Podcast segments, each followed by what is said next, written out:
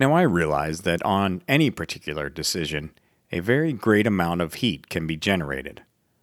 But I do say this life is not made up of just one decision here or another one there. It is the total of the decisions that you make in your daily lives with respect to politics, to your family, to your environment, to the people about you. It is only in the mass that finally philosophy really emerges. On this most sacred of U.S. holidays, I figured we should learn from one of the greatest leaders of all time, Dwight Eisenhower. Welcome to Monday Nuggets, and first, a solemn thank you to families that have had loved ones who have paid the ultimate price so that we may enjoy our freedoms. Dwight Eisenhower, as many of you know, was a rare five star general. But what some don't know is that he was the supreme commander of the Allied forces for D Day. Now, you talk about decisions.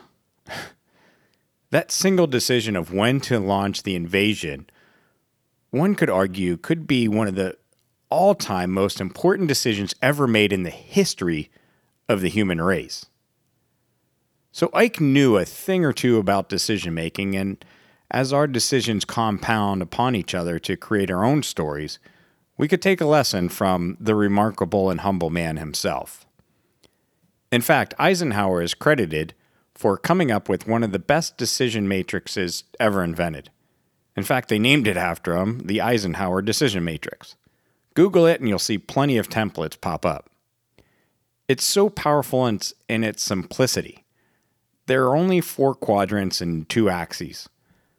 Think, bo- think a box in four smaller boxes if you've never seen one. Then along the top line, you have two words. To the left, you have urgent, and to the right, not urgent. And then on the vertical left hand side, on the bottom, you have not important, and on the top, you have important.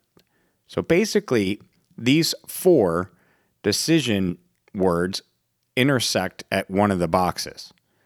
Many of us have probably come across this in business or our careers at one point or another. But I realized how powerful a tool this can be in our personal lives. Are we making decisions and investing time on things that are urgent but not important? How much time do we spend contemplating and planning out the next chapters in our story?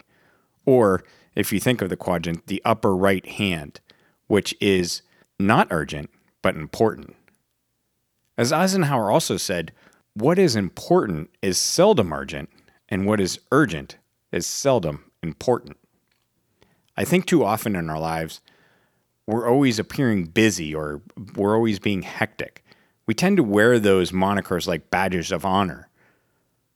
But in that day to day chaos, are we focusing at all on the important? Let's take it from a guy who had a little bit of chaos swirling around him when he was making decisions, but seemed to be able to separate the important from the urgent. That's it for this Monday Nugget. Let's take another moment again to just remember the souls that gave it all so that we can enjoy the freedoms that we have today. Thanks for tuning in, Tribe. And until next time, have a great week.